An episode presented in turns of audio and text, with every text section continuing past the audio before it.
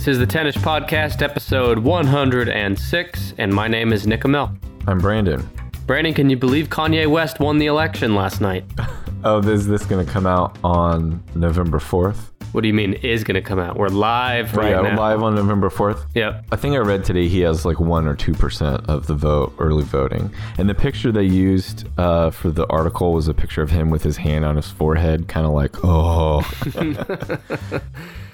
Well, yes, this episode is scheduled to release on Wednesday the 4th, the day after the U.S. presidential election.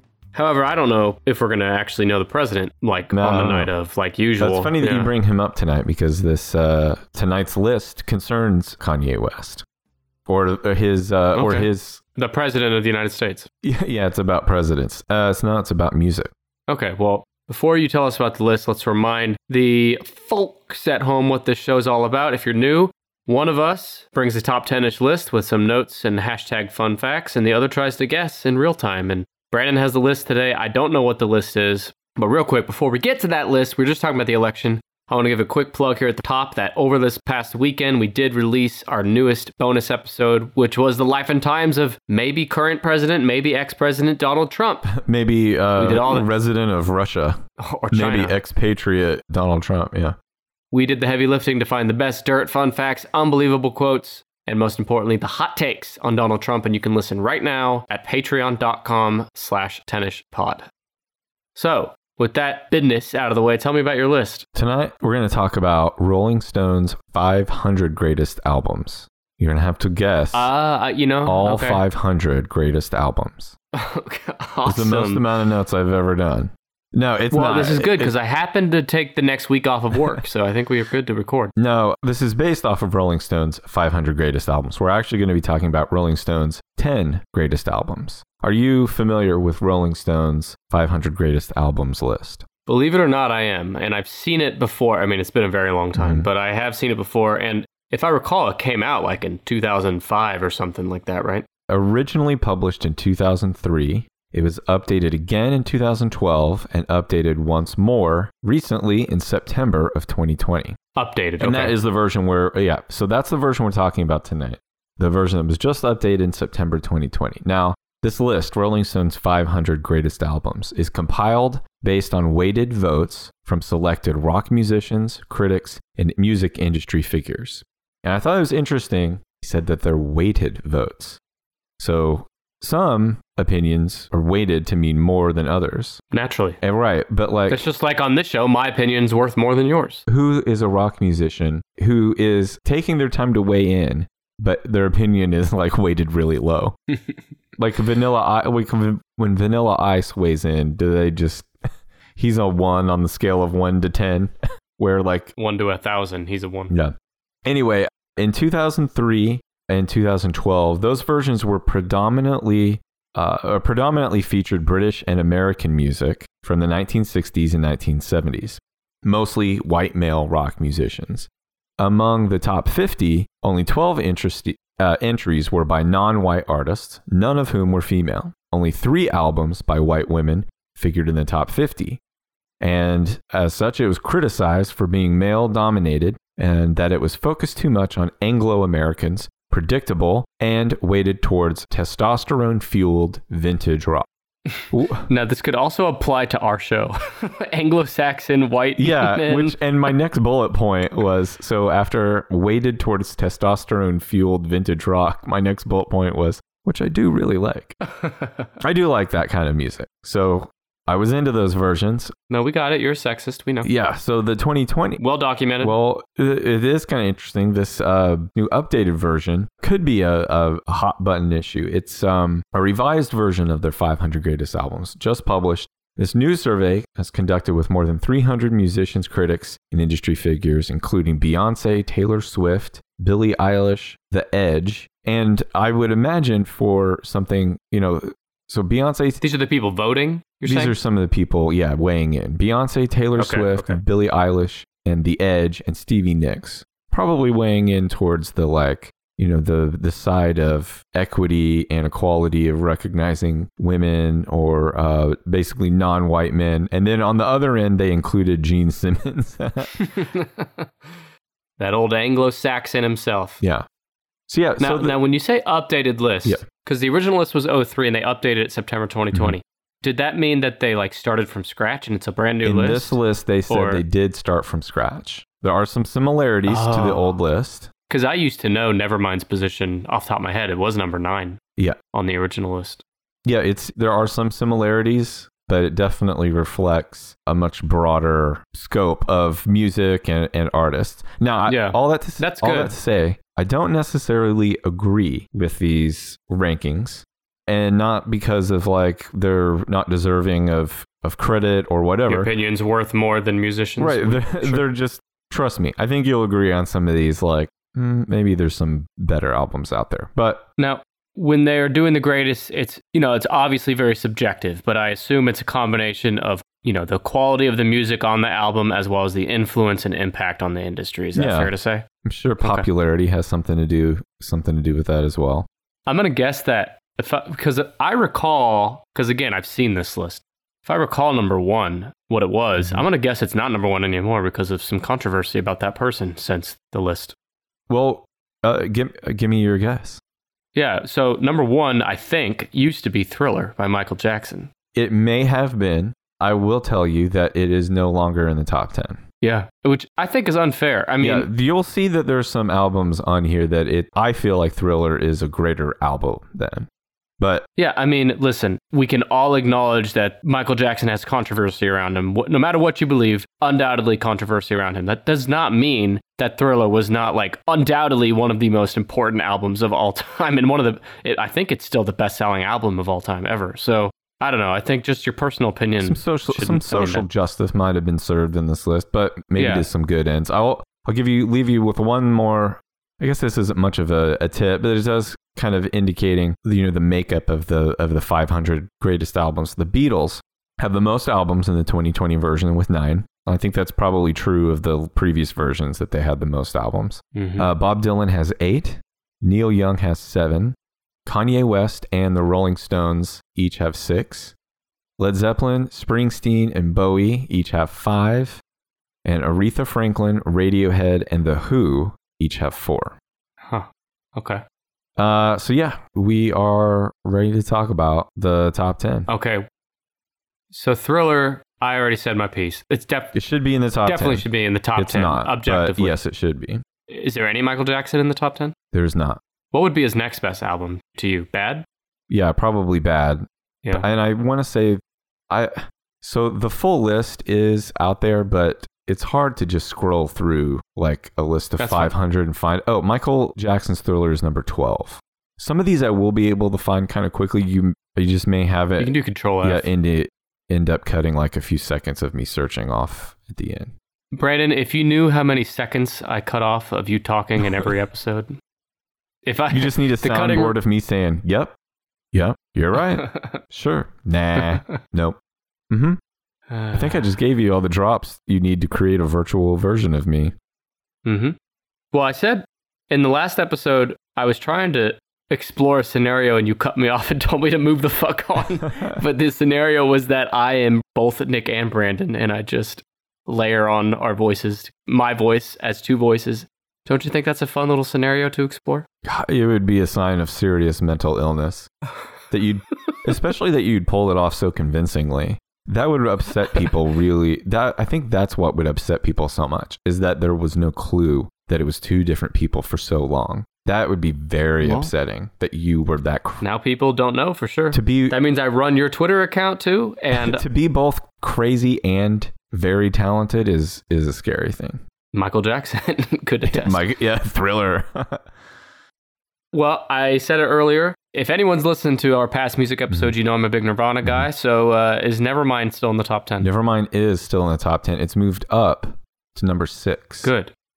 Good. And that's another one where, yeah, I mean, there's just a few albums that most musicians could agree on are like, this is one of the most important albums that's ever been made. And Nevermind is one of Yeah. those. So I'm glad to see it's still in there. Yeah. A, a few of these albums I've re listened to a few times just over the last week. And Nevermind is something that's been with me for a long time. But I only now recently found out that after the release of Nevermind, all three members of Nirvana later dis- expressed dissatisfaction with the album's production for what they perceived as a commercial sound. You didn't know that? I guess I had never heard that they like he was really un- dissatisfied with the sound. In fact, I thought that Yeah, they had that's like- worked for that uh, specific sound, but maybe I confused it with something else. In fact, Kurt said, well, that's like part of the legend of the of the album. Is yeah. Go go ahead. yeah, go. Kurt said in Come As You Are that looking back on the production of Nevermind, I'm embarrassed by it now. It's closer to a Motley Crue record than it is a punk rock record. And I do recognize that quote is when he says it's closer to a Motley Crue record than a punk rock record, I can tell in the sound what he's talking about. Yeah, I, I think he's too harsh on himself, first of all. But that's why In Utero, the next album, two years later, was so much more abrasive and not as commercially pleasing as Nevermind because Nirvana intentionally. Yeah, I wish I had to, uh, the musical knowledge to describe what that difference is. It's why part of why I like listening to or, or watching YouTube videos or listening to people who are talented about like speaking about music and they understand it is because I don't. And to be able to Mm-hmm. explain the difference and why it sounds maybe closer to a Motley Crue record than punk rock would be a pretty neat skill to have. I have a recommendation for you. Butch Vig, the producer of the Nevermind Mhm. album. Uh, he, d- I saw it's been years now, but I still remember he did a is a video of him on YouTube doing like a pretty in depth interview in the sound studio, going through like every song of Nevermind. And oh, is it part of the classic album series? I'm not sure. uh, VH1 did this series uh, on classic albums where the artists, and in this case, it would probably be Butch Vig since the artist is deceased, um, go through song by song and talk about. They play like different uh, tracks or different reels. Like you get, you can hear the vocals isolated, or you can hear the the Yeah, guitar before they he- add an effect. Yeah, It's exactly that. It's worth watching if you're into the album. yeah. but I'll look for it. Also, there, there's a lot of good little nuggets about the making of that album. Like I remember, and I think Butch Vig, the producer, says it in that interview I just mentioned, where he was begging Kurt, uh, who's the lead singer of Nirvana, to allow Butch to do some um, like double layering of the vocals Uh, yeah, on the uh, dubbing. I saw that, and he wouldn't do it Yeah, until he found out Yeah. that um, Lennon did it. Yeah, that's what Butch had to tell him. Like, yeah, Lennon did it. In fact, uh, one of my notes here, um, Butch Vig said that uh, he played Lennon's Julia uh, during sessions. And also, speaking of Michael Jackson earlier, Nevermind kicked Michael Jackson's Dangerous off the top of the Billboard charts. And that is sorry. I mean, you know me. I could I could go on about Nevermind all day, but that cannot be understated. What you just said. Well, and it's hard for people to appreciate that now. what's the opposite of understating? What's let me undercut that now by telling you, do you know how long they stayed on the Billboard chart at number one? Not very long. One week. Like Do you Yeah. know who chopped them off? Vanilla Ice. Garth Brooks, Ropin' the Wind. Fucking God, what a dumbass name for an album, by the way. Roping the Wind. Fuck you, Garth Brooks. But also, but okay. But I, what I want people to understand, especially people that weren't, well, uh, you know, and I'm talking as someone who was not around at that time, but I've done an ungodly amount of research about this album and all that. But Nirvana was a nothing band. They were like a little indie band before Nevermind. That It blew up out of nowhere and it knocked the number one artist in history, or arguably in history, Michael Jackson, off the Billboard chart. Even if it's for one week, this band that came, like, think about, you know, an indie band that, you know, is kind of big in your region, but no one outside of your local area has heard of them. Nirvana was not much more than that at this time. And then for that band to knock off Taylor Swift off like the number one spot in the billboards out of nowhere, that's huge. So Yeah, I wonder if it. I'll- I, I don't, I don't even know if it's even possible to do that now without without like MTV and how important MTV is to or was to Mhm. popular music culture. The last thing I wanted to mention about Nirvana, I realized this week as I was, I also re-listened to the last podcast series on Kurt Cobain, and they mentioned Frances, uh, Frances Bean Cobain, Kurt's Mhm. daughter with Courtney Love, and I realized that she is 28 years old now. She is older than Kurt was when he died. Yeah, isn't that fucking That's nuts? wild. Kurt died at 27. So. You beat him. Uh, it's just interesting. Yeah, it's weird that I'm older than him now, but we should stop because I am a fangirl for Nirvana. So I love Nevermind, and I'm glad to see it's in the top 10. You might cry. We don't need that. Guess another guess. Okay, so when I'm guessing, I want people to understand I'm not guessing what I think the best albums are. I'm guessing what I think Rolling Stone Right. is going to put in their Yeah. top 10. Back in Black by ACDC. It's not in the top 10. I'm not sure where that is. Is there a shitty ass, you know, giddy giddy up in the sea or something? Garth Brooks album in the top ten. No, no, there's no, no, nothing like that.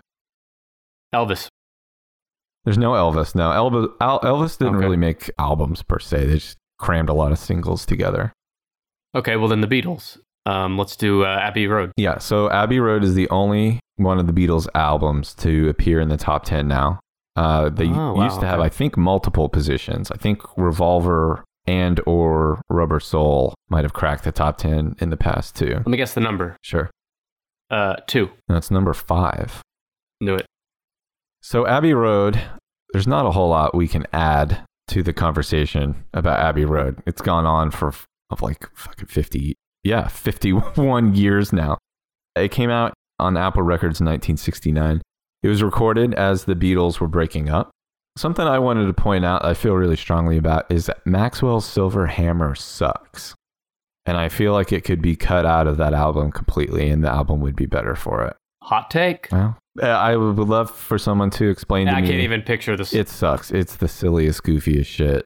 Anyway, uh, there's more three part harmonies on Abbey Road than any other Beatles album, which may add to kind of the effect, uh, especially under.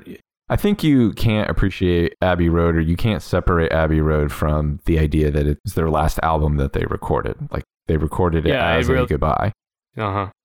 And you know more about the Beatles than I do, but they. My understanding is they were not getting along at that time. They were not talking to each other like No, when they from weren't working in the studio.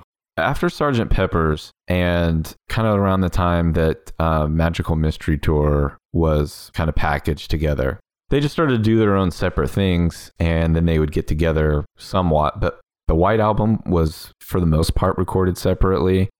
It's kind of like moving back in with your parents after you've moved out at some point. Like, you're not supposed to be together anymore. You're, you work better apart. And Maybe this will become a cool thing, moving back in with your parents. Yeah, now it's uh, like a necessary thing for survival for some people. That was George Costanza, by the way. Anyway, the last thing I wanted to say about Abbey Road was the album cover. I'm glad you said that. Mhm. what? the album?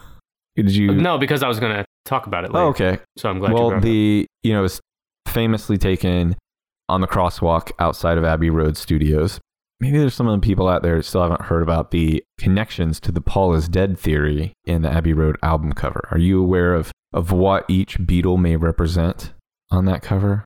Mm-mm, no. So you have it in your mind, right? And from right Yeah. to left, because they're they're walking from left to right across the cover. So in front is John, and he's dressed in a white suit, white shoes, uh, uh, white head to toe. So he could be seen as either representing God or a priest, or in Eastern religions, white is the color of mourning. Now, following him is Ringo, who's dressed in a black suit uh, representing a congregation of mourners, of like Western mourners, you know, where you wear black. Paul is the corpse, you know, because Paul is dead. He is in bare feet. He is Mhm. the only Beatle walking out of step. The other three are all walking, I don't know, whatever. They have the same leg facing forward. Paul's walking out of step with the other three. And uh, George is in the back and he's wearing the, the Texas tuxedo, denim pants, and denim shirt dressed like a gravedigger. Or uh, denim, I found out, was is also the color of mourning in Canada, which I guess is why it's also called the Canadian tuxedo. Fucking Canadians. Also, there is a Volkswagen Bug in the background, and the license plate says 28IF, 28 if, because Paul would be 28 if he had survived the car crash. And Paul's carrying So- his cigarette in his non dominant hand. Which means what? I don't know. The in actuality, Paul took his shoes off because his shoes were too tight, and because it was the '60s. You would walk around on the street barefoot because you just wanted to be different. Well, the album's way cooler this way anyway. Yeah, uh, and also Paul would have been 27 then if he had survived. He was 27 at the time, not 28. Also, he's still alive. Allegedly. So the theory then, everything you just read to support that theory would be that the Beatles were knowingly, Giving clues Like- on their album cover. Yeah. Yeah. yeah, That they lacked the means to communicate to a wider wide audience beyond these subtle clues. All I know about the Paul is dead theory is very little. I've never like done a deep dive in it. Is there any credence to it in your no, opinion? it's just a lot of fun. Okay. Well, what I was going to say about the album cover is mm, maybe the best album cover ever, in my opinion. It's so perfect. Well, you know, it doesn't have doesn't have the artist name or the name of the album on it. Oh yeah, you're right. And something that I read, uh, Lennon said something to the effect of like, "Yeah, they know who the fucking Beatles are. like, they'll know who this is. Don't worry about it." Bigger than Jesus, Uh, yeah, I don't know. which got him killed. Yikes. Yeah, I guess eventually it did. No, it did. Remember the the assassin of John Lennon said that that was when John Lennon when he heard John Lennon said that that's what first planted the seed in his mind to kill him. Little dickhead. So who knows what thing you're going to say on the show that's going to plant a seed in someone's head? Planted a lot of seeds. yeah.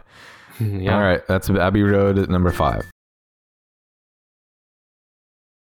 In the top 10, is there a Beyonce album? No, Good. Is there a Kanye album? no. Kanye did have a pretty high ranking on one. It was um his highest ranking album was My Beautiful Dark Twisted Fantasy at number 17. Aerosmith. No Aerosmith, no. Pearl Jam. No. Kind of just doing random here. Taylor Swift. I don't think so, but no. the Eagles. No. You're getting you're making some better guesses though. Jimi Hendrix. No. Most of his albums weren't weren't so good. Like I will say, so out of the ones that are left on here, one, two, at least four could be considered concept albums. Is Pet Sounds on here? Yes, Pet Sounds is number two. Oh, wow. Okay. I did not expect it that high. I'm actually not surprised to see it that high. I feel like that is probably up there where it belongs. Yeah, so Beach Boys Pet Sounds released on Capitol Records in 1966. Who's gonna hear this shit? Beach Boys singer Mike Love asked the band's resident genius Brian Wilson in 1966 as Wilson played him the new songs he was working on. The Ears of a Dog? Confronted with his bandmates' contempt, Brian Wilson made lemonade out of lemons.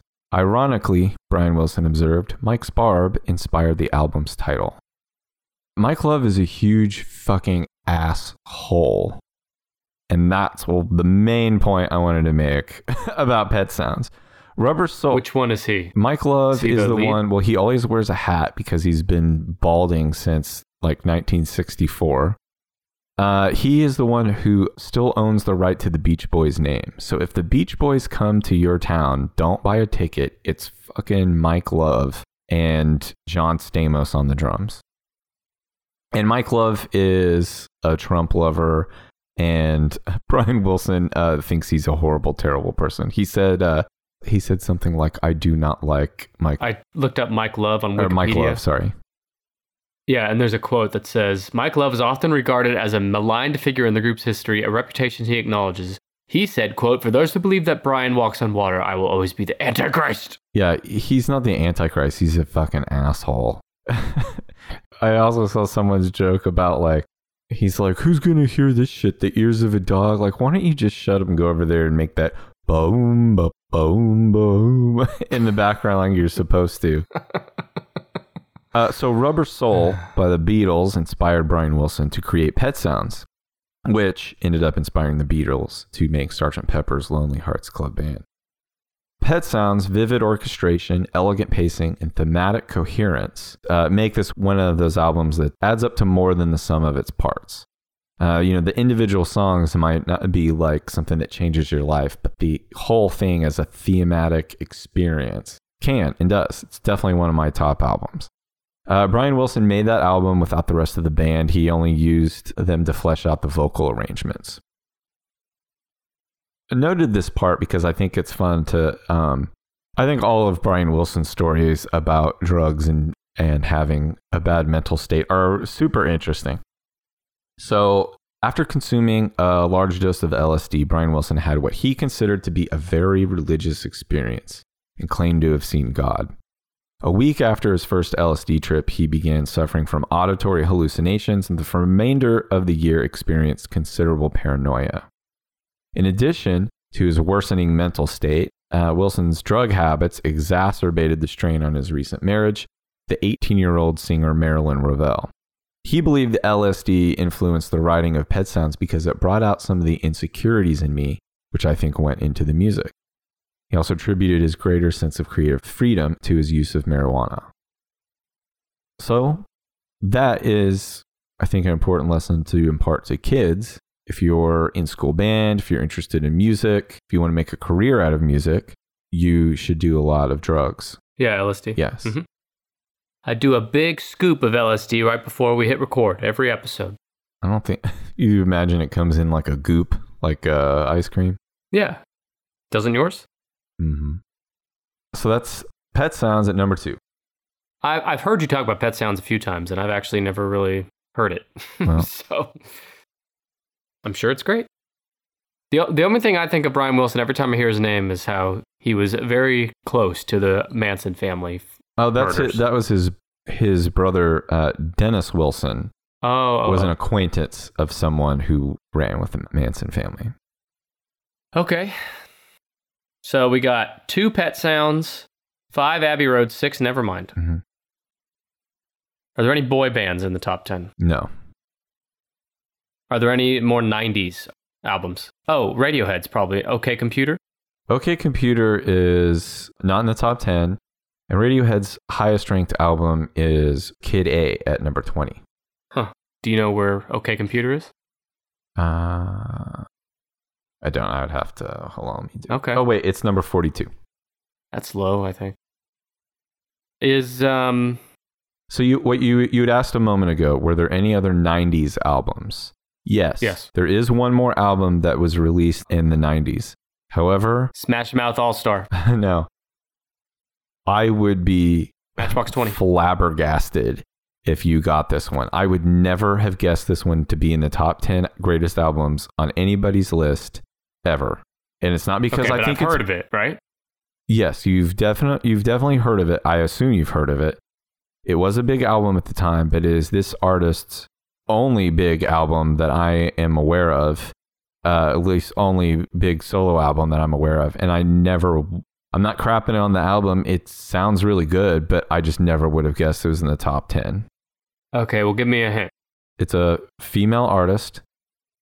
This is a sol- her solo album, uh, but she was previously part of, or maybe even could sit, maybe she's the leader of another music group. Popular right around the exact same time in the late 90s, like 98. I don't know. Uh, oh, um, so what's her name? Oh, God. She It's started. the one that sings, I'm a bitch. no, I'm no, a no, not not. What's her uh, name? Meredith Brooks. No, it's not. No, Mer- no, no. Uh, is that who that is? Yeah, I I, was thinking of, uh, God, I know this person's name, and I just, it's like right off, right behind my frontal lobe, and I can't grab No. it. This artist. Alyssa something? Uh, uh, starts with an A, maybe? thinking about Alanis Morissette. Yes, that. No, the, no. Alanis Morissette had. Alanis Morissette is not in the top ten, but no, it's not her. She wasn't part of another group. Another Uh, this artist don't know. also was uh, the star of Sister Act 2. She was in The Fugees. I don't know. I don't know. I mean, I might know. Lauryn. Hill. The album is The Miseducation of Lauryn Hill. Nope. Like I said, I just have nothing against Lauryn Hill or that album. I listened to it for the first time. I listened to the whole thing all the way through. It's not bad. She's a great rapper. She's got a really good ear. The album sounds great, but I just never would have said, yeah, it's a top 10 album. That's just I me. don't know anything about her. What number is it? It's number 10. And it's probably good that it gets, I don't know, exposed to more people. It was released on Ruffhouse, which is uh, part of Columbia Records in 1998. Lauryn Hill said, I wanted to write songs that lyrically move me and have the integrity of reggae and the knock of hip hop and the instrumentation of classic soul, the singer said of her debut album. And I will say, like, of all the things on that album that I took away from it was the instrumentation did sound like classic soul. Looked up some pictures of Lauryn Hill since I haven't seen much of her since 1998. She's still doing stuff. She doesn't look like she has aged in 22 years. Yeah, why why isn't she still big if if this album? so I don't know. I don't have a lot of notes on this because I just something about. I know it's good, but I just couldn't figure out why it was top ten great. Like who it has influenced, or Okay. the lyrics touch upon uh, Hill's pregnancy and the turmoil within her former group, the Fugees, along with themes of love and God. Critics praised the miseducation of Lauryn Hill for her presentation of a woman's point of view on life and love, along with her artistic range. Yeah, and my last note was that I I listened to it. It's good. So I don't know if I'm exposing myself and this is like common knowledge, but I didn't realize this. I know nothing about Lauryn Hill or Mhm. the Fugees. Um, I mean, I've heard both names and that's about it. But when you said Fugees, I was thinking like F U J I, Oh no, but it's it's actually short for refugees. Did right? you know that? mm-hmm. Okay, well, it's kind of neat. Fujila. Okay, is there any other rap or hip hop albums in the top ten? No, is there country? no, Okay, what about Pink Floyd? no. There are no. There's no Pink Floyd in the top ten, which is kind of surprising too. Led Zeppelin. No Zeppelin. In fact, I think Pink Floyd was kicked out of like the top 20 or something, which just makes me think this is this list is Yeah, I don't know about this bullshit. list. Well, never mind Ty, so maybe I do like the list. Uh, okay, uh, hmm. So we're out. We're done with the '90s then, right? Yeah, no other albums in the 90s and no other al- albums more recent than the 90s. Okay. Let's see, 70s, 70s, 70s, 70s, 80s, 70s. All 70s except for one. Guns N' Roses' "Appetite for Destruction." Nope. Really? Okay. I'll bet that's high though. Probably is. I don't think it's in the top 50, but it's definitely in there somewhere. So Pink Floyd's highest ranked album, The Dark Side of the Moon, fell to f- number 55. I don't know about that. Just above number 56, Liz Phair, Exit in Guy- Exile in Guyville. Oh, of course. Now, like this, um, it almost makes me angry. anyway, it's number Pink Floyd's number 55 now. Football is back in full swing. You may not be at a game this year, but you can still be in on the action at Bet Online. There's that word again, action, getting you all hot and bothered about Bet Online, all that action you can get. Bet Online's going the extra mile to make sure you can get in on that action with every possible chance to win this season. From game spreads and totals to team and player and coaching props, BetOnline gives you more opportunities to wager that action than anywhere else. You can get in on their season opening bonuses today and start off wagering on wins, division, and championship futures all day, every day. Scratch that action itch.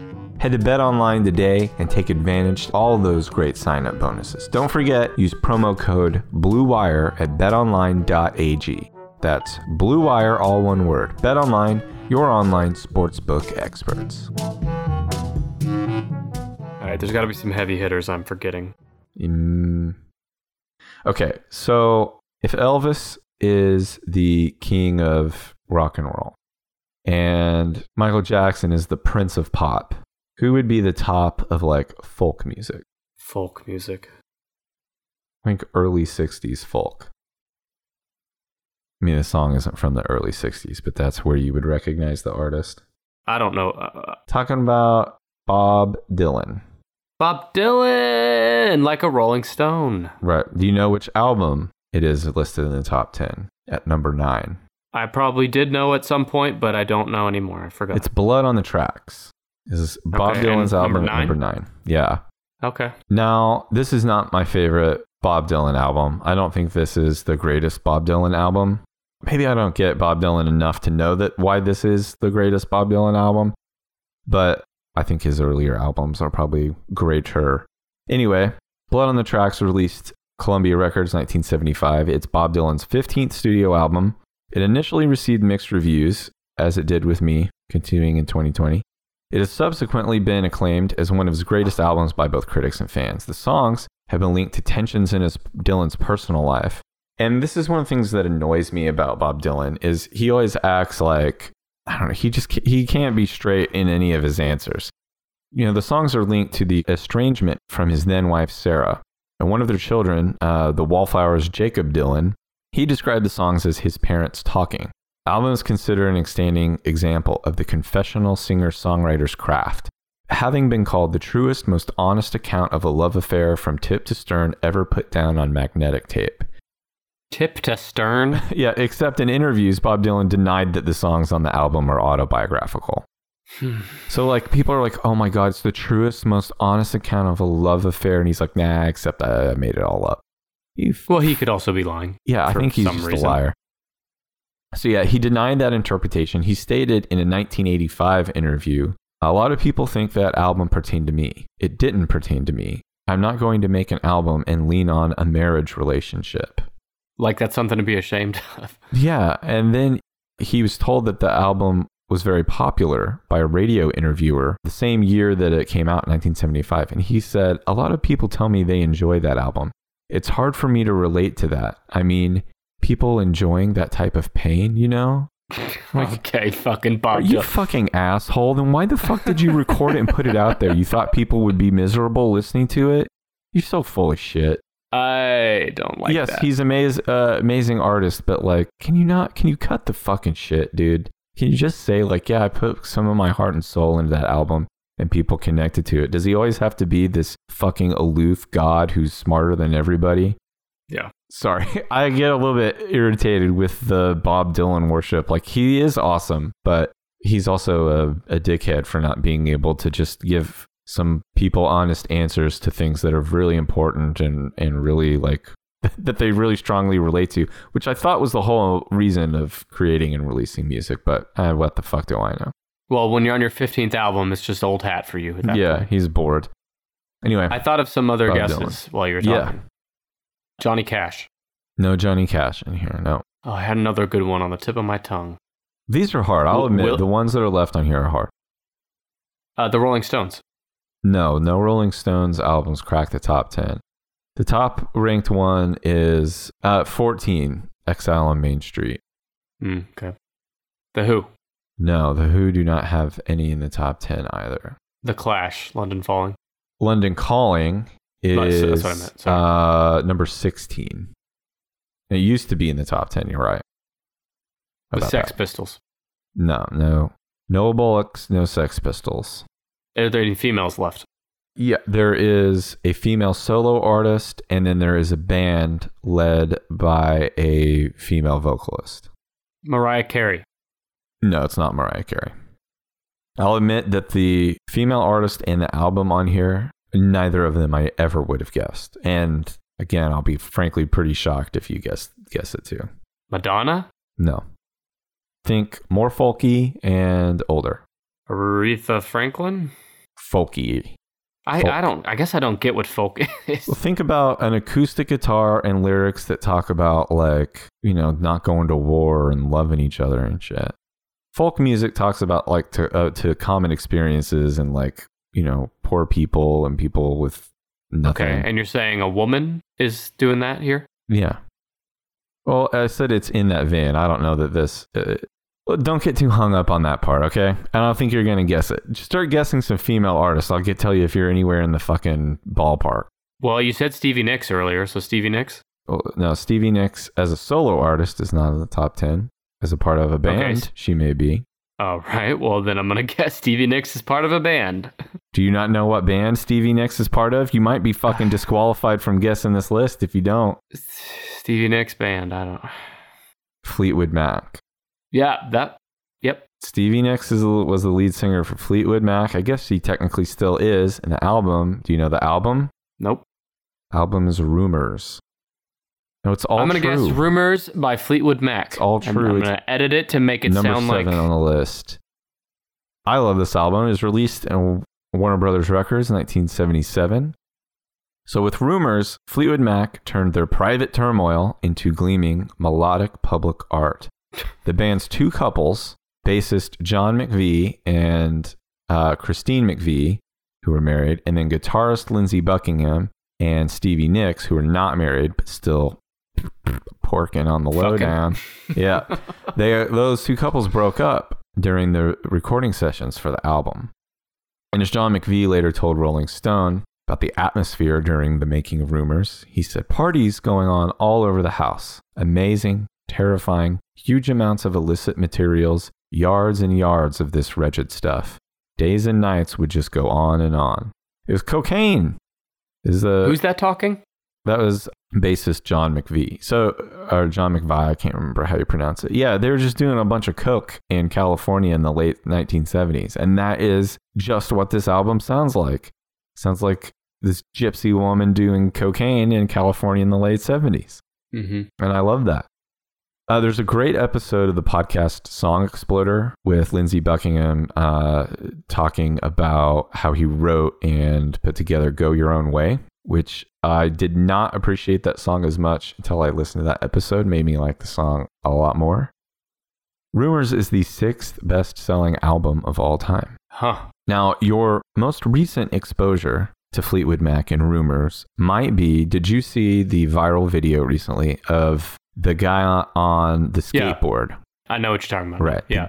There's and a- the guy and the Fleetwood Mac guy so I'll- recreated let the me video. explain for the folk to the folks at home. There's a, a viral video of a guy. I think he's in he's somewhere in Los Angeles, and I found out later he's a former inmate. So he's out and he's like kind of putting his life back together, and he's skateboarding on his way home and jamming to the song Dreams by Fleetwood Mac and just casually drinking cranberry juice from a big ocean spray bottle while he Yep. records himself with his phone and then he perfectly lip syncs some of the words to Dreams at the per- I don't know what it is about it, it made, he just looked like he was having such a chill time. Uh, and Isn't it funny the shit that goes viral? yeah, what I wanted to bring up was he gave Ocean Spray three like it has to be something like Mhm. three hundred million dollars worth of social media exposure. I swear to Christ, I've never been more thirsty for cran cherry ocean spray than I was after watching that. And watching the videos that um like Mick Fleetwood has made and other people have made imitating Yeah, or think of, building off think of how much money Fleetwood Mac has made off sales of that song since that. Well, think of so Ocean Spray gave this guy they gave him a truck full of cranberry juice. So he was riding the skateboard to get back and forth from work. So they gave him like, you know, $30,000 truck full of cranberry juice. Which is okay, but if they had any brains or balls, they would assign this guy to a multi year sponsorship deal and they would have made more viral ads with this fucking skateboard dude. What, how, what did you say they gave him? They gave him like a new truck full of cranberry juice. Not like, you know, they're full of bottles of cranberry juice. They didn't ruin the new truck. he opens it up and cranberry juice just waves of it pour out on him. If they put together a multi million dollar campaign, they could not get the level of exposure and goodwill that that dude gave them. They owe him so fucking much more than a truck full of cranberry juice. And like I said, if they had any brains, they would hire that guy. They would make more videos with him. Well, Now, maybe they. I guarantee you they will. You really don't think he's gonna not make another video for them? I, I I'm gonna give it time. I, I think they're scared because he's like he's like a former inmate who has a tattoo on the back of his head. I think he's probably not what like the guy those dudes stomping cranberries up in Maine. You think he like you- do you think when they're stomping those cranberries they're thinking about I think this guy would make a good representative, but he would. He made me so thirsty for cranberry juice. He was chugging away on it. It's like that guy's never gonna get a urinary tract infection. He looks hydrated as fuck. Why did he post it? I don't know. That's what I always think about Well, I with went to I found his Twitter it was a. TikTok, right? I don't know. I found his Didn't start Twitter or something. I'm not on Okay. TikTok, but I found his Twitter or something, and he's like trying to be positive every day, like post like goofy shit. If you type in cranberry on Google, cranberry juice guy is like the first suggested search. Idaho Falls man, TikTok. Yeah, it did start on TikTok. I'm gonna watch it again. His face is so like chill. Yeah, he's very serene, and he seems very serene for someone who doesn't seem to be paying very much attention to where he's skateboarding, which makes me think he's a really good skateboarder. Well, that's great. Now, for a swift change of subject, I can't get behind Fleetwood Mac and Rumors because they spelled Rumors the British way with the Oh. U in there. Well, they got some Brits in there. Hate that. You've got number one, number three, number four, and number eight remaining. And there are some challenges ahead. I have one more thing to say about cranberries. Do you know the best way to care for your cranberries, Brandon? To shave them gently. to shave them gently with the best hygiene tool for the modern man, including cranberry juice guy. Who would you guess, Brandon? I want you to take a, a, a just a guess in the dark of who could be the provider of the best hygiene tool for the modern man right now. Probably uh, this company called Manscaped. Manscaped and their ceramic blade and skin safe technology Yeah. They will reduce your nicks and snags. Now, it's the only time in your life that you want to reduce your nicks, am I right? Uh-huh. The Lawnmower 3.0 from Manscaped is waterproof, has an LED light on it. And they just released the Shears 2.0 nail kit, which is the perfect add on to their Lawnmower 3.0 trimmer. You laugh, but It's like a fi- I, like, I would love it if it's like a 500 megawatt light. you shine it on. Like you can't even open your eyes in the same room as your balls. well, that probably is a thing, not wanting to look at your own balls. But everyone, everyone in your life, including yourself, will love to look at your balls. Brandon loves to look at my balls because they're so smooth and cranberry clean. And that's because of Manscaped. I, I have legit used the Manscaped Lawnmower 3.0. They sent me and Brandon a sample. Brandon has yet to pick up his, but when he does, he will agree with me that they have forever changed the grooming game with their Perfect Package 3.0. The Perfect Package 3.0 comes with the new and improved lawnmower performance boxer briefs, a travel bag for you to use when you're done quarantining, and some other liquid formulations like the Crop Preserver Crop? and Crop Reviver. Yeah, I think they're they're talking about your crops like your pubic hair. like to condition them? Yeah.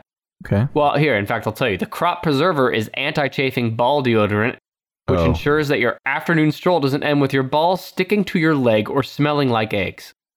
That's the oh line my I'm reading. god, smelling like eggs?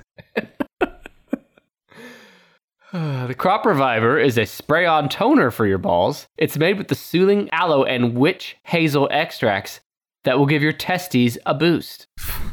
Now, for a limited time, subscribers get not one, but two free gifts the Shed Travel Bag, a $39 value, and the patented high performance anti chafing Manscaped boxer briefs. And did you know, Brandon? You're getting your balls more for Christmas than I'm getting my kids. Uh, well, Manscaped makes it easy and affordable because our listeners right now can get 20% off plus free shipping at manscaped.com with the promo code 10ish. That's 20% off and free shipping with the code 10ish at manscaped.com. And they want me to read it a few more times. So that's 20% off with free shipping at manscaped.com and use code 10ish. It's time to give your testes the absolute besties.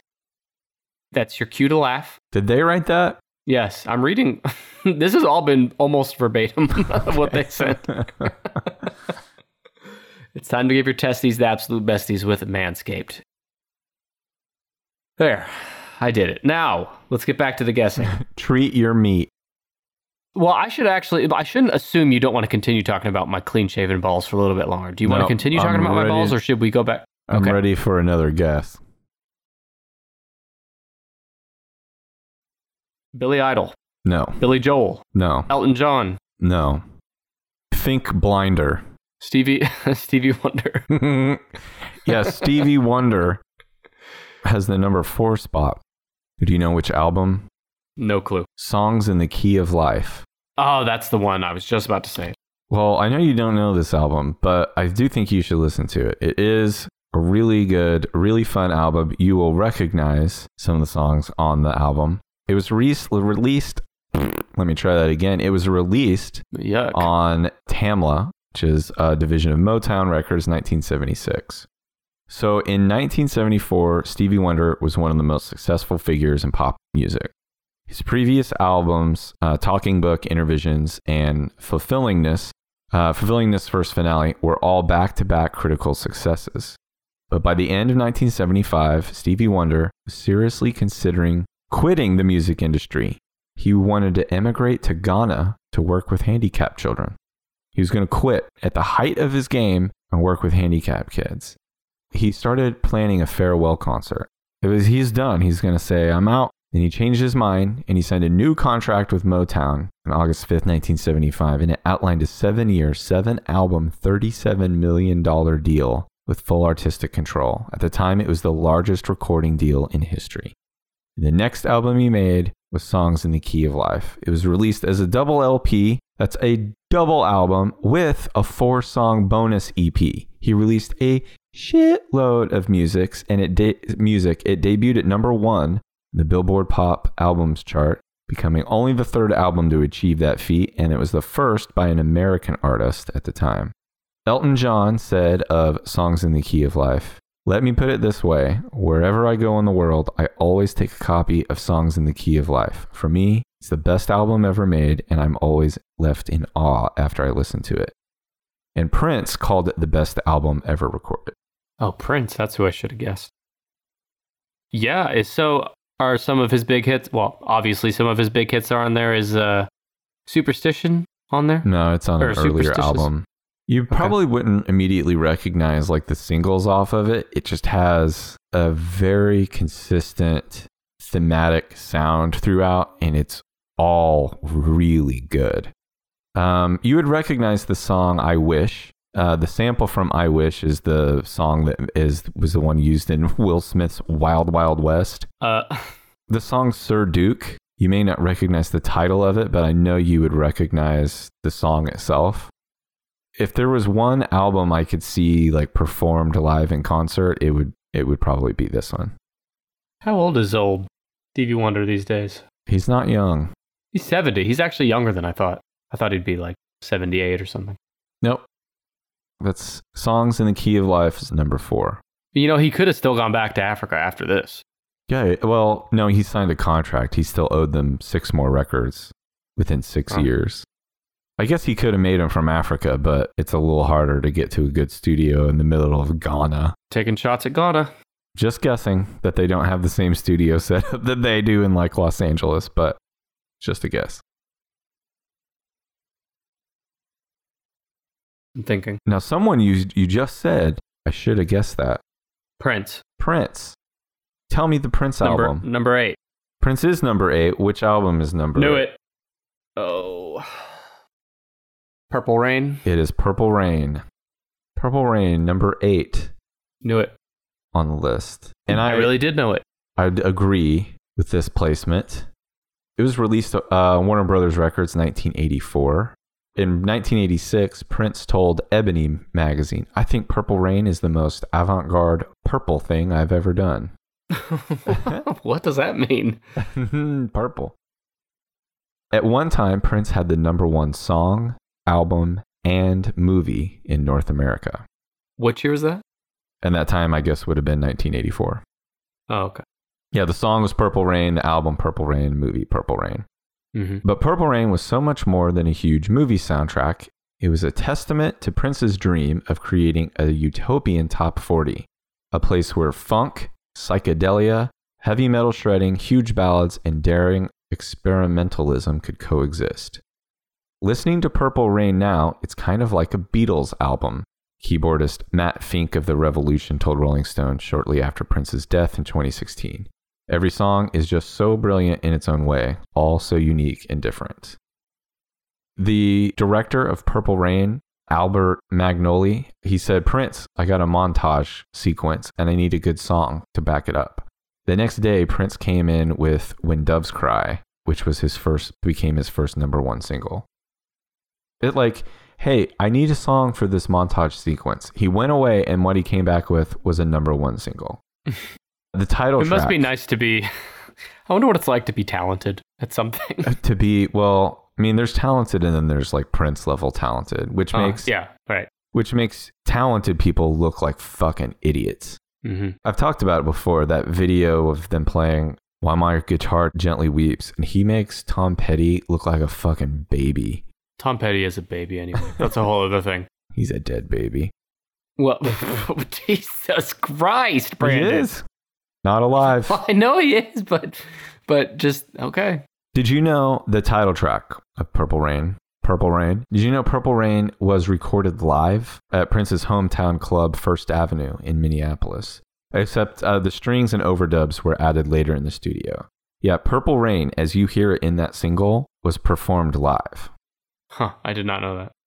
and i didn't know this. It was inspired by bob seger of all people when prince was Hmm. touring uh, behind the album 1999 in 1983 bob seger was playing many of the same markets prince didn't understand the midwestern rockers appeal but he decided to try writing a ballad in the bob seger mode and what came out was purple rain so thanks bob seger Yeah. Those night You just reminded me of another guess, but turned into purple rings. Bob Seger is not in the top ten. No, not that. Something else. That's it. That's, That's it for Prince. Prince. Yeah, damn. So the next, the last, I'm telling you, number three, you're never gonna get it. You ain't never gonna get it. Uh, well, obviously this isn't gonna be one or three. So, but at the beginning, I could have and should have guessed Metallica. You know, maybe. No, I don't even Justice think, I don't even think there's Metallica in the top fifty. Um. Okay. So you three is the one I'll never get. Yep. But one I should get right if I think about it. One, you probably, I mean, I know you know the artist, but I don't know that you. My guess is that you don't know the album either. So it's not an album like Thriller that anybody could name. I don't think so. I mean, I know you know the main song from it. The title song from it is famous, but the rest of the album doesn't have any other hits on it. And to be honest, I've listened to the full album, and I don't think the f- the whole album is up to like the one hits. To Sidekick Co standards. Yeah, Okay. So give me the decade of the artist. Uh, both of the these album. are seventies. 70s. Is number one a rock album? No, it is a Pop? soul album. Soul. Hmm. Could I give you maybe one of the stupidest clues I've ever given? That is a tall order coming from you, but sure. Martin, homosexual. Marvin Gaye. yes. that was you were right. That was the stupidest clue It you've was ever really given me. stupid, wasn't it? But it worked. Yeah, it's Marvin Gaye. Do you know what the album is? You know what, Brandon? If there were a trillion guns pointed at my head You and a quadrillion dollars on the line, I could not you get it. just So no, I cry and ask them, please give you a clue. and they'd say the evil dictator or whoever would say Martin homosexual. so uh, it's what the hit song and the album are "What's Going On." What's going on is number one on the Mm. list. Uh-huh. It's the greatest album of all time. Nope. It was released on Motown Records in 1971. It was written in May of 1961 by Obie Benson, who is the Four Tops bass singer. He wrote What's Going On with Motown lyricist Al Cleveland. And he was trying to capture the pain and confusion in the late 1960s, uh, watching TV coverage of hundreds of club wielding cops break up a protest in Berkeley. So you can already kind of tell what like was on the Rolling Stone writers' minds when they made up their minds that what's going on would be number Mhm. one. There's very relevant to 2020 news and 2020 um, worries in the world. The Four Tops and Joan Baez were not interested in recording it, but Marvin Gaye was. The song became a hit, and then Motown Records founder Berry Gordy told Marvin Gaye that he had um, one month to create an album to accompany the song.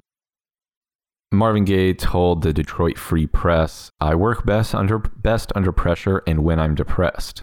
The world's never been as depressing as it is right now. I mean, you should have made it till Yeah, now. I was about to say he should come to 2020. He says, We're killing the planet, killing our young men in the streets, and going to war around the world. Human rights. That's the theme.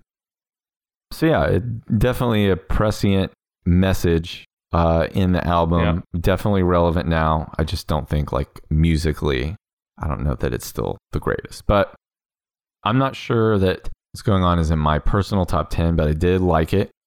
One cool thing about it is each song flows into the next really well. And then I got bored of the notes about uh, what's going on and wanted to know do you have a favorite DuckTales episode? Uh, season four, episode two. You don't know anything about DuckTales. I know what it is. I like the one where they get the stopwatch that freezes time. The fuck are you talking about? I just uh, spicing this up because what's going on is not a very interesting album to me. Well, what is interesting is when you talked about Martin homosexual, I pulled up his Wikipedia page. Did you know that he was killed Yeah. the day before his 45th birthday by his father, Yep. Marvin Gaye Sr.? Yeah. He was- a preacher. Yeah, they got into an argument. I should kill you. Don't do it. And then he lost that argument. Can you imagine? Hmm. Just, I don't know. Getting into an argument with your own son and your own father that escalates to the point that you pull out a gun, period, much less shoot it twice. Uh, so Gay Sr. was initially charged with first degree murder, but the charges were reduced to voluntary manslaughter following a diagnosis of a brain tumor. Huh, wow. He was given a six year sentence and probation, suspended six year sentence. Damn. So the gay family just it sucked all around for everybody. Hmm. It's a bad time, yeah. Yeah. Okay, so that's Marvin Gaye, number one. Number one, the greatest album. So I just need three. This is this, yeah, so no, the solo female, right? number three is solo female. Think late 60s, or early 70s. I'll give you another clue. The girl in California with golden flowers in her hair in the song Going to California by Led Zeppelin was written about this artist. She is the quintessential late 60s, early 70s California girl. And I don't mean like surfing, I mean like fucking hippy dippy folk rock chick. Are you thinking about Katy Perry with the song California Girls? No, absolutely not. Is it Janis Joplin? No, you're very close. In the same vein. Still alive? Yes. trying to think of my decades. She's currently 76 years old. Joan Jett? No, you're very close with the name, though. I'm close with the name, Joan. Very close with the name, Joan. Is the first name of this person Joan? It's very close to the word Joan. It's Joni Joni. Macaroni. I knew it! I don't know. who is Joni Mitchell. I don't fucking know who that is. Oh, okay. Well, she's a Canadian singer songwriter. Oh, that's why. Yeah. Joni Mitchell's album Blue is number three on the list. Uh, some say that from its smoky, introspective cover to its wholly unguarded approach to songwriting, Blue is the first time any major rock or pop artist had opened up so fully, producing what might be the ultimate breakup album and setting a still unmatched standard for confessional poetry in pop music. Well, they clearly haven't heard Taylor Swift's 19 breakup albums. Right. Now, something else I was thinking about doing research on this was, well, never mind, cut that shit out. I maybe don't cut it. I don't know. Well, When I was thinking about this, I somehow started thinking about nunchucks. Of course, as one does. Are you supposed to whack the other guy in the face and the head with a nunchuck? What else would you do? Well, You can also wrap the chain around an attacking weapon Hmm. to immobilize or disarm your opponent. I think it's a versatile weapon in that way. You could also strangle someone with it. Do you think Joni Mitchell has ever used or held? Do you think Joni Mitchell has even held a pair of nunchucks in her life? Do you know the answer? No, but I guess mo- no.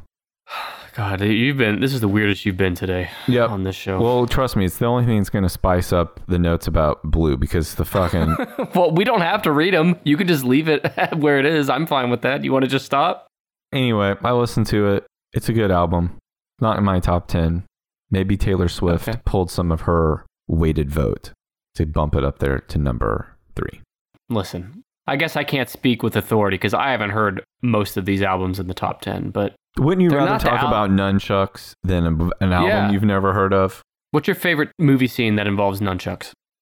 in the first Ninja Turtle movie when uh, Michelangelo and that foot soldier have like a nunchuck skill face off.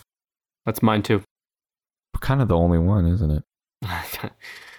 um, So good times. That is the Yeah. Rolling Stone top 10 greatest albums 2020 version. Would you like me to scroll through, stroll through the top 10 one last time? Yeah, and in fact, why don't you start at 20 just to give us Oh, okay. a little broader scope here? So starting at number 20 on Rolling Stone's greatest albums. 20 is Radiohead's Kid A. Number 19 is Kendrick Lamar's To Pimp a Butterfly. Hmm. Number 18, I think, is the better Bob Dylan album, Bob Dylan's Highway 61 Revisited. Number 17, Kanye West, My Beautiful Dark Twisted Fantasy. Number 16, The Clash, London Calling. Number 15, Public Enemy, It Takes a Nation of Millions to Hold Us Back.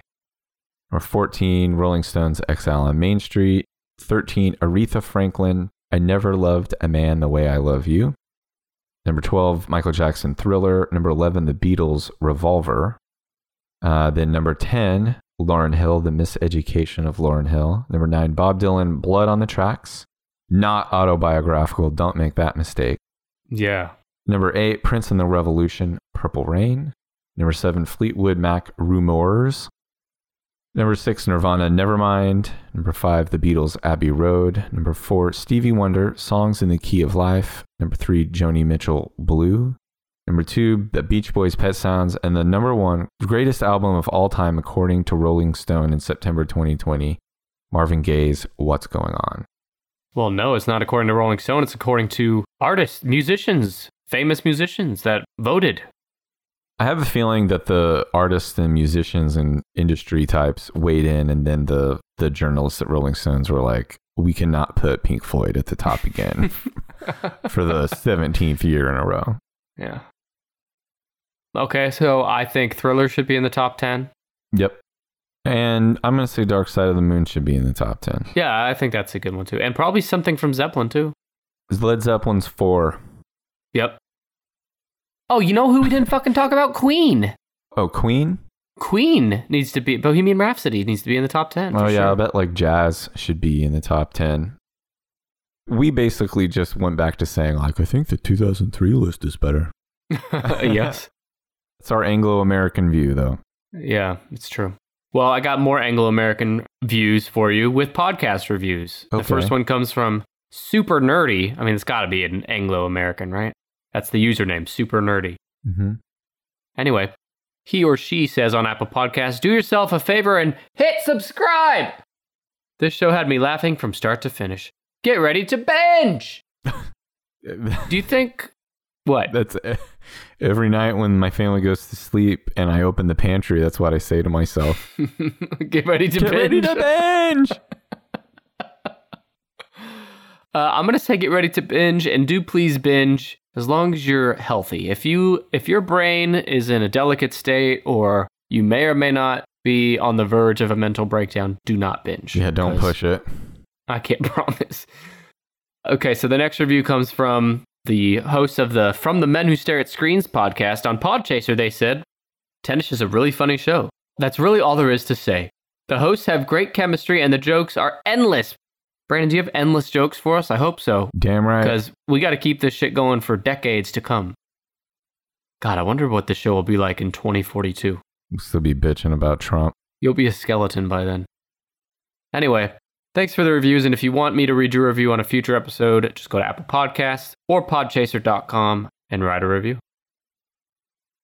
Now, Brandon, this was a nice little escape from last month's Spooktober episodes. And looking ahead to next week, I have the list for episode 107. Mm-hmm. And I took to Twitter recently, uh, and you can follow me at the Nick Amel on Twitter. And I asked people to help me choose my next list. The options were f- so this is like the genre of list: food, Mm-hmm. History, business, or naughty. Yeah, I voted for history. I thought you did, you fucking boring nerd. And for each for each of these genres, I have a list in mind. So like, if you chose food, I already knew which food list I was Mhm. going to do. If you chose history, and 58% of the voters, the vast majority, chose naughty. yeah, they're And all I'm just going to tell you, they're all corny. I got my naughty list in mind, Uh-huh. and you're all going to fucking regret that because we're going to get really uncomfortable next week, Brandon. Okay, We're going to get really uncomfortable. We're going to step outside your comfort zone. we're zone. gonna get the opposite of the uh, manscaped lawnmower. right, that is perfect comfort for your Very comfortable. for your balls with promo code tennis at manscaped.com. Next week, your list is gonna make balls pull up into people's bodies. Yeah, well, and some people might not. Some people might like to keep their balls out for next week's topic, if that's any hint. But yeah, plenty to look forward to this month. And I guess we should wrap it up there. Thanks for listening. And until next week, when we make you regret ever hearing the name Tennis Podcast, we'll see you next time. That's a threat.